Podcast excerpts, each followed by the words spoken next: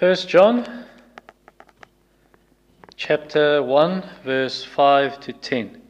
First John 1 verse 5 to 10 and the theme or the title for this evening's message Professing Christians and the Real McCoy.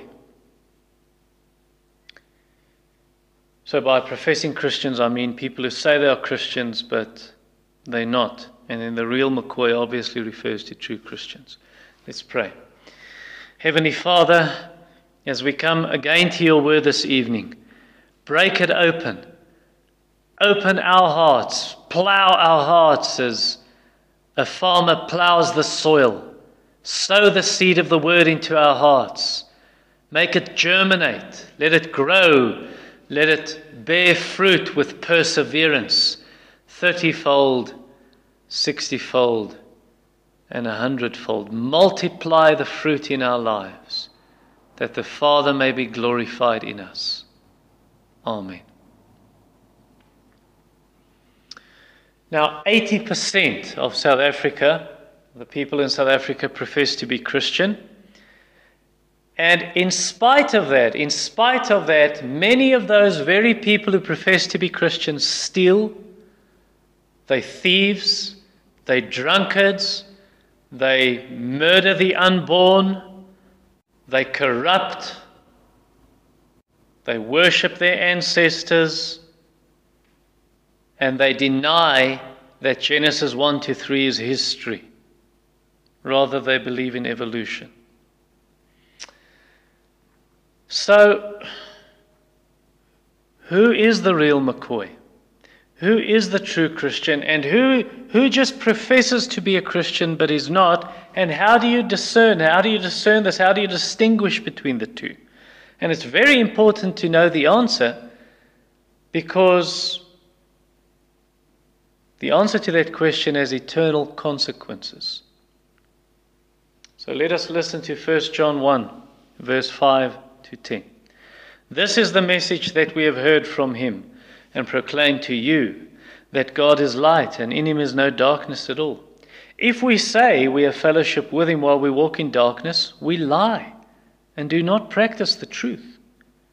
But if we walk in the light as he is in the light, we have fellowship with one another, and the blood of Jesus, his Son, cleanses us from all sin.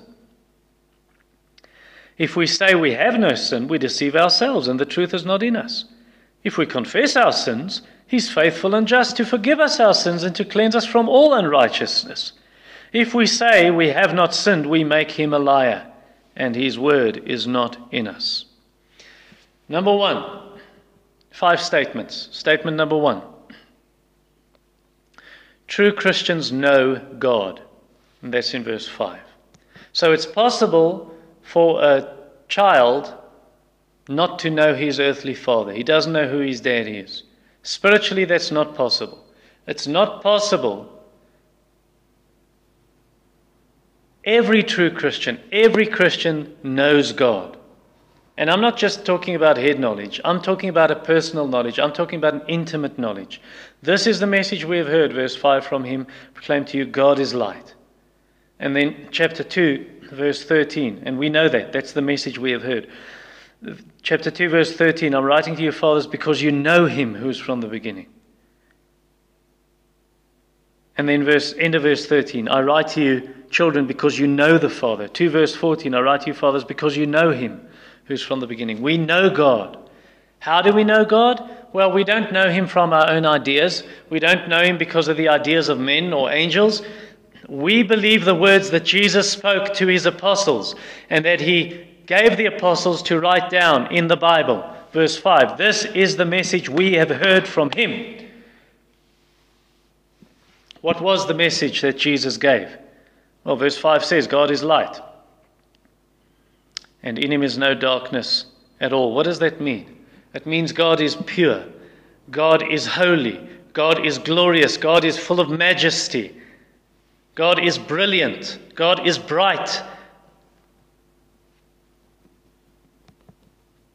There's no temple in the New Jerusalem because God is the temple. There's no need of sun or moon because God is the light and the Lamb is the lamp. God is pure light. God is pure. So I think what he's trying to say also is no one can see God in his essence because he dwells in unapproachable light. 1 Timothy 6:16. So that is why Jesus had to become man. Jesus became man to reveal God's glory, God's light to us. Christ is the light of the world. Christ is the radiance of God's glory. Christ is the light of life that came into the world. And even then, even then, that is too much for mortal man. Because if we see the brightness of Christ, even as a human, when he displays God's glory, people fall on their faces. They fall down, down like dead people. They go blind for three days.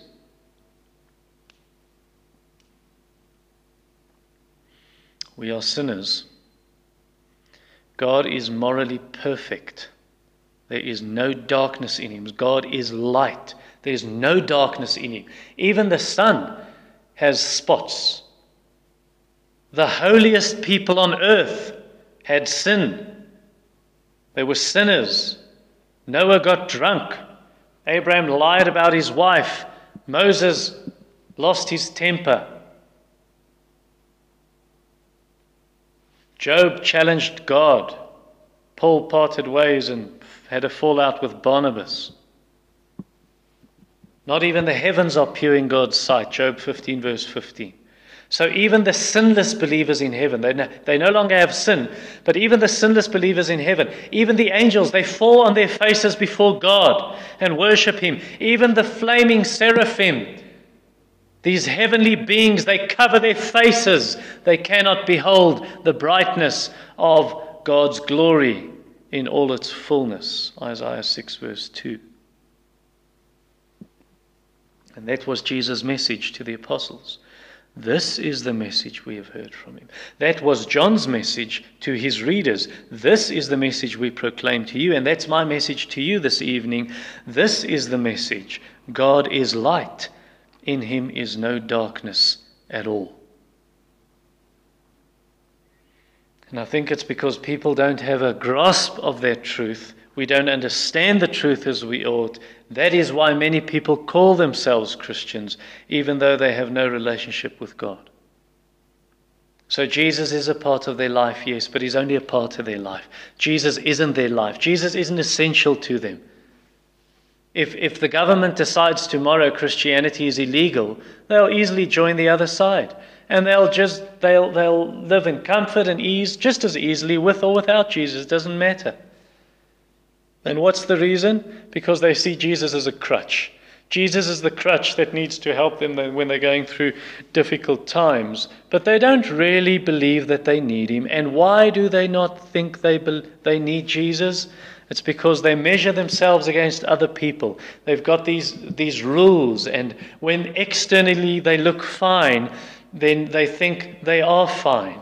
But they don't see themselves as God sees them. They don't understand verse 5.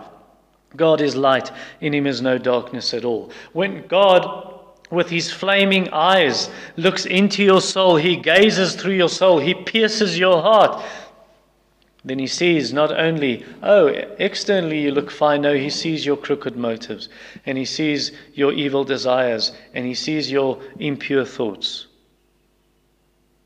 And what should God do about that? Should he just sweep it under the rug and just ignore it, just as like the government ignores corrupt people in our country? Second statement professing Christians live in sin. And that's in verse 6. So, churches that do not practice church discipline, what you find in such churches is people start living as they please. So, it doesn't matter, you can live with your girlfriend, you can be homosexual or whatever else, um, and you're corrupt and you're a liar. They don't mind. And what happens then is people start thinking of themselves as Christians, even if they're not. But it's the false Christian who lives in sin. Verse 6 If we say we have fellowship with him and while we walk in darkness, we lie and do not practice the truth. So, this is the kind of person who says, I'm a Christian, but verse 6 says he's living in the darkness of sin. He's living in sin. And the truth of God's word is not in him. He's not practicing the truth of the word. Well, maybe in front of other people he lives like a Christian and he knows the right words to use and he can speak Christianity.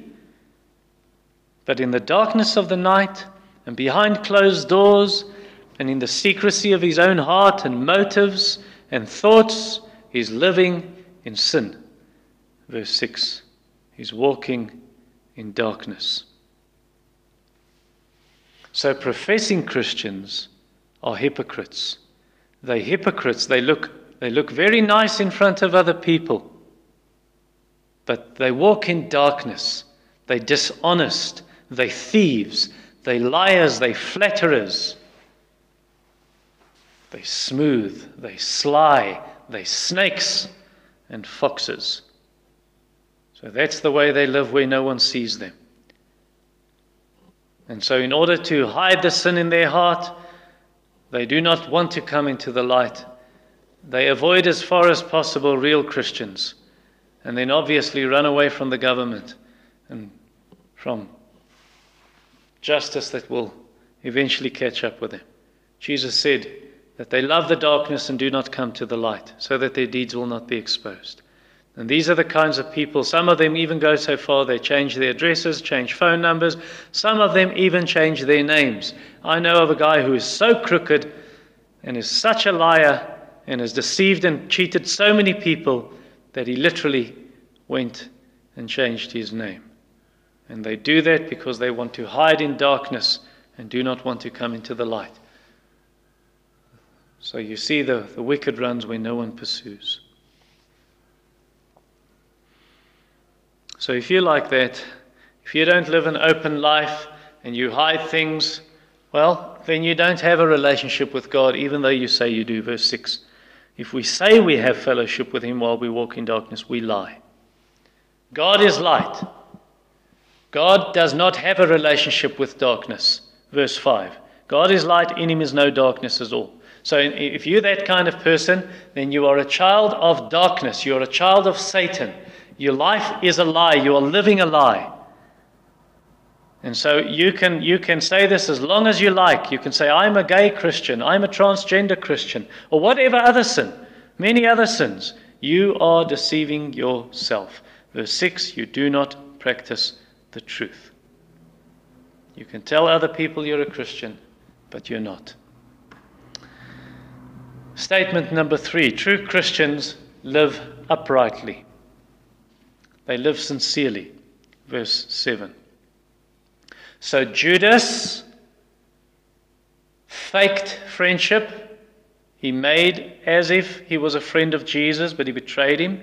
Just like Henry Phillips, who lived in the 1500s, he acted, acted as if he were a friend of William Tyndale, the Bible translator, but he wasn't. He faked it, and then he handed him over to the authorities and eventually Tyndale was killed. So many, many people, many people profess to be Christians, but they do it for all the wrong reasons.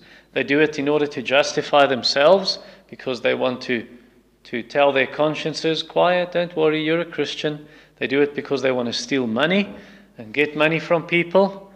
They do it because they want to be accepted. They do it because of peer pressure. They do it because they want a girlfriend or they've met someone and the person is a Christian and they're interested in them, and so on and so forth. Real Christians aren't like that. Real Christians live in the light. Verse 7. If we walk in the light, as he is in the light. Real Christians are open, they are sincere, they are upright, they have integrity, they are honest, they've got pure motives, they're holy, they're obedient, they're filled with love, and they're filled with good works. That's what it means to walk in the light. Chapter 2, verse 10. Whoever loves his brother abides in the light. Isaiah 2, verse 5 says, Walk in the light. Do good work, says Matthew 5. And that's the way we shine our lights. John 3, verse 21 says, Our deeds are carried out in God. That's the way we live in the light. By sharing the gospel with others, we take them the, the light to them, and all that is good and true and pure is the fruit of light. Let me read that to you in Ephesians 5, verse 9. The fruit of light is found in all that is good and right and true. So the Christian's life, and that kind of life he lives in the light, it shows he knows God. He knows the God of light. Verse 7 if we walk in the light as he is in the light. Verse 5 God is light, so we know him, we have a relationship with him. It says we have fellowship with him. Verse 7. So he's brought us out of darkness into his marvelous light, into the kingdom of his beloved Son, into the kingdom of light.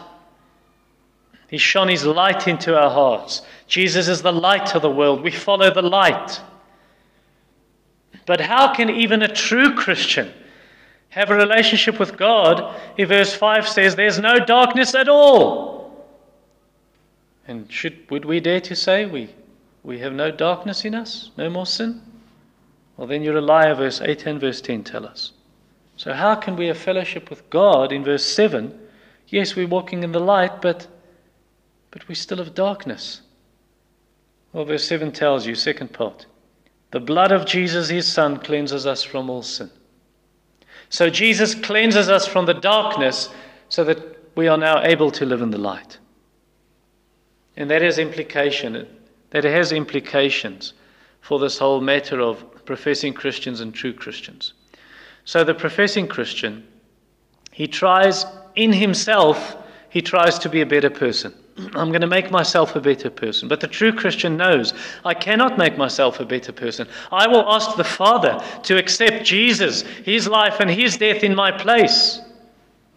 The true Christian believes in the true Jesus of Scripture. He rejects the Jesus of the cults, he rejects the Jesus of false religions. He believes Jesus is the Son of God, verse 7. The blood of Jesus, his Son. He believes Jesus is equal to the Father. Jesus is the eternal life. He is eternal life. Verse 2, chapter 5, verse 20. He's the true God.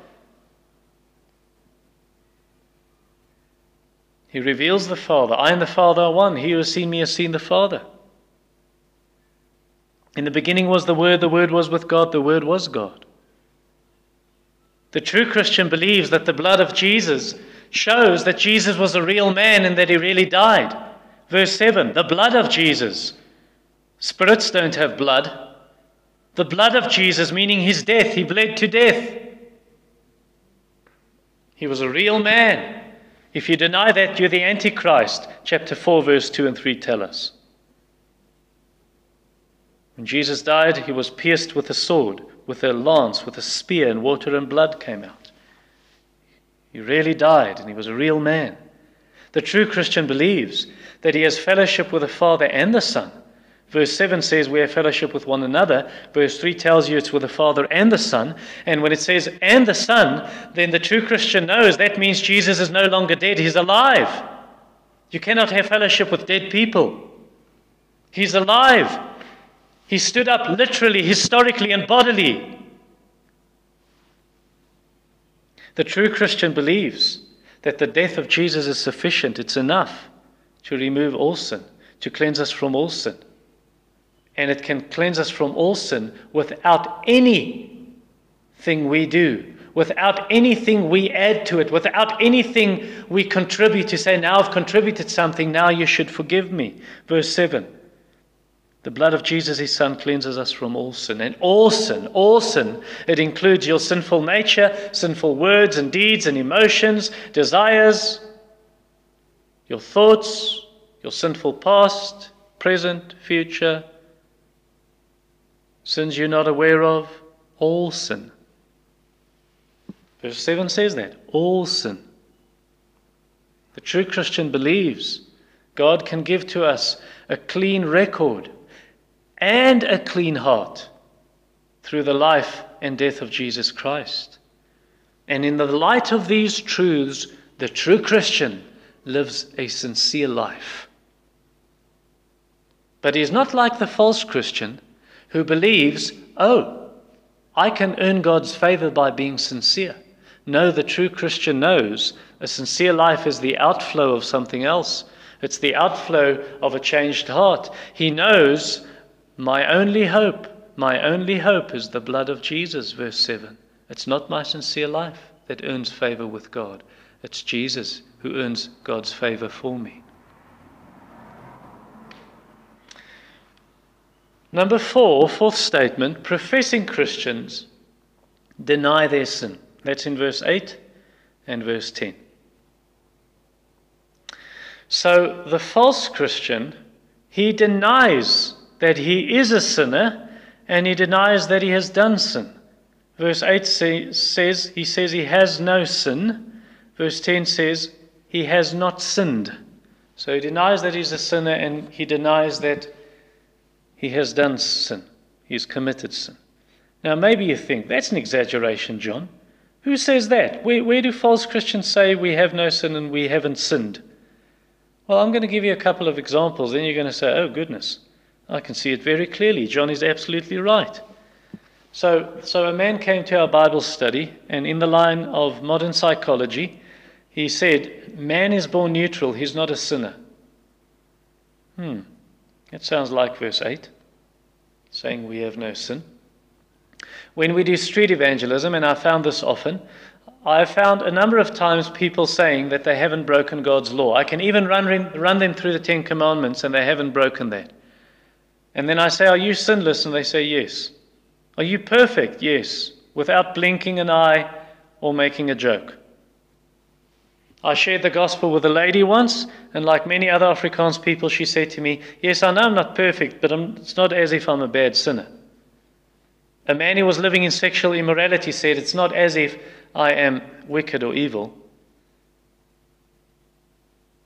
And then there's even, even some among the holiness movements who think that Christians can become sinless in this life. So they don't believe 1 John 1, verse 8 and verse 10.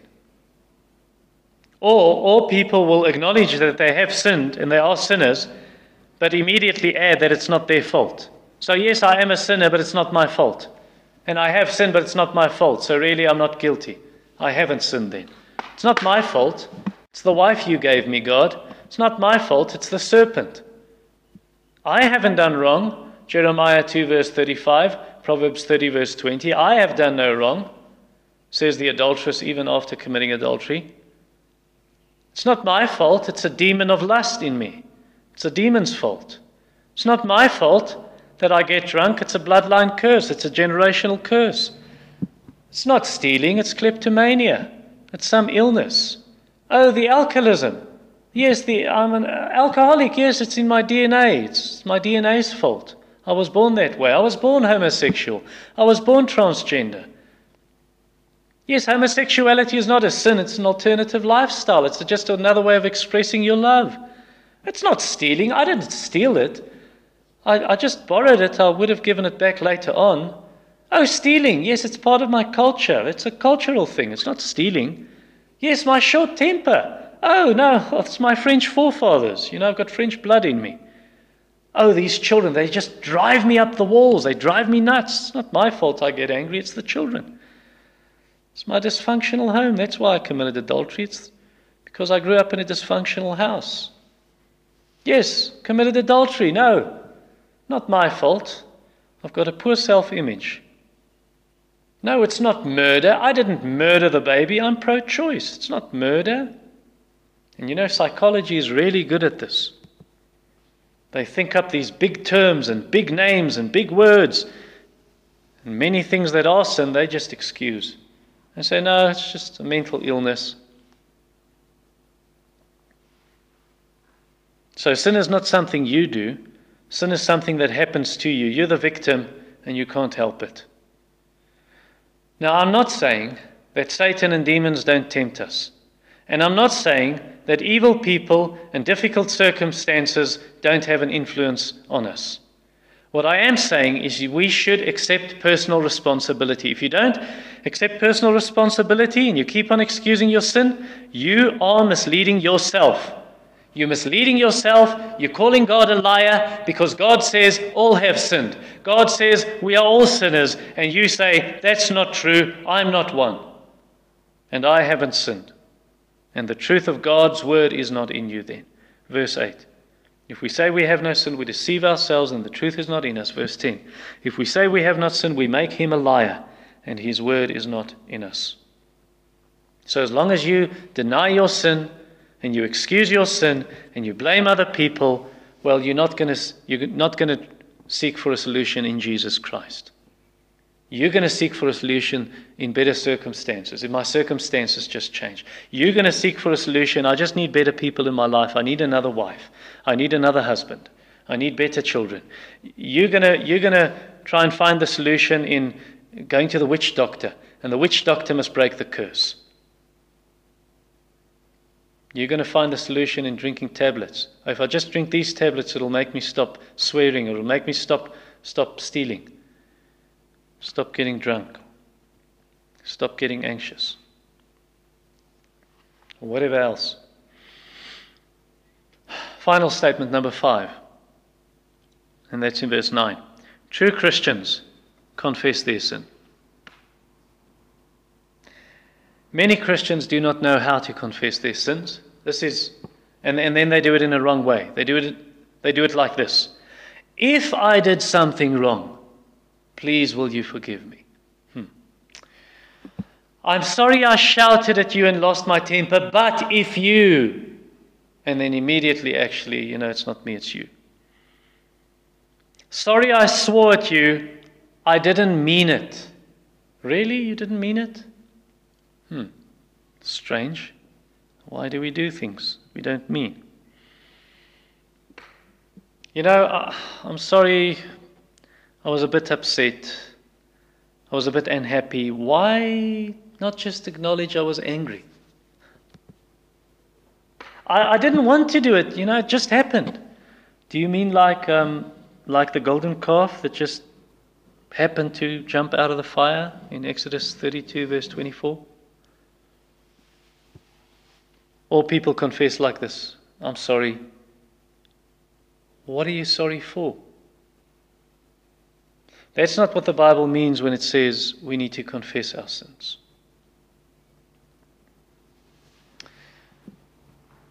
To confess literally means the Greek word to agree, to say the same thing, to acknowledge. So you agree with God. God says in His word it's stealing. Then you agree it's stealing, it's not kleptomania. God says in His word homosexuality is sin, then you agree with God. God said, says in His Word,